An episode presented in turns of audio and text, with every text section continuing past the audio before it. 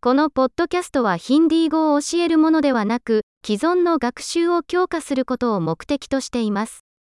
言語学習の主な要素は、脳を大量の言語にさらすことであり、それがこのポッドキャストのシンプルな目標です。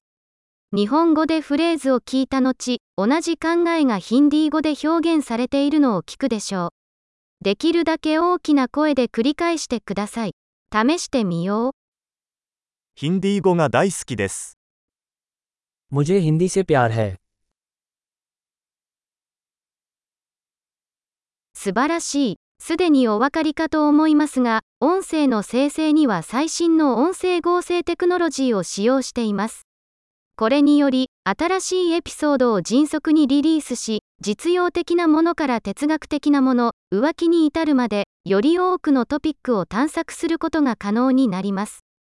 ヒンディー語以外の言語を学習している場合は、他のポッドキャストを見つけてください。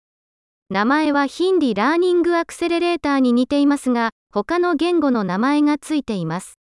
楽しい言語学習を。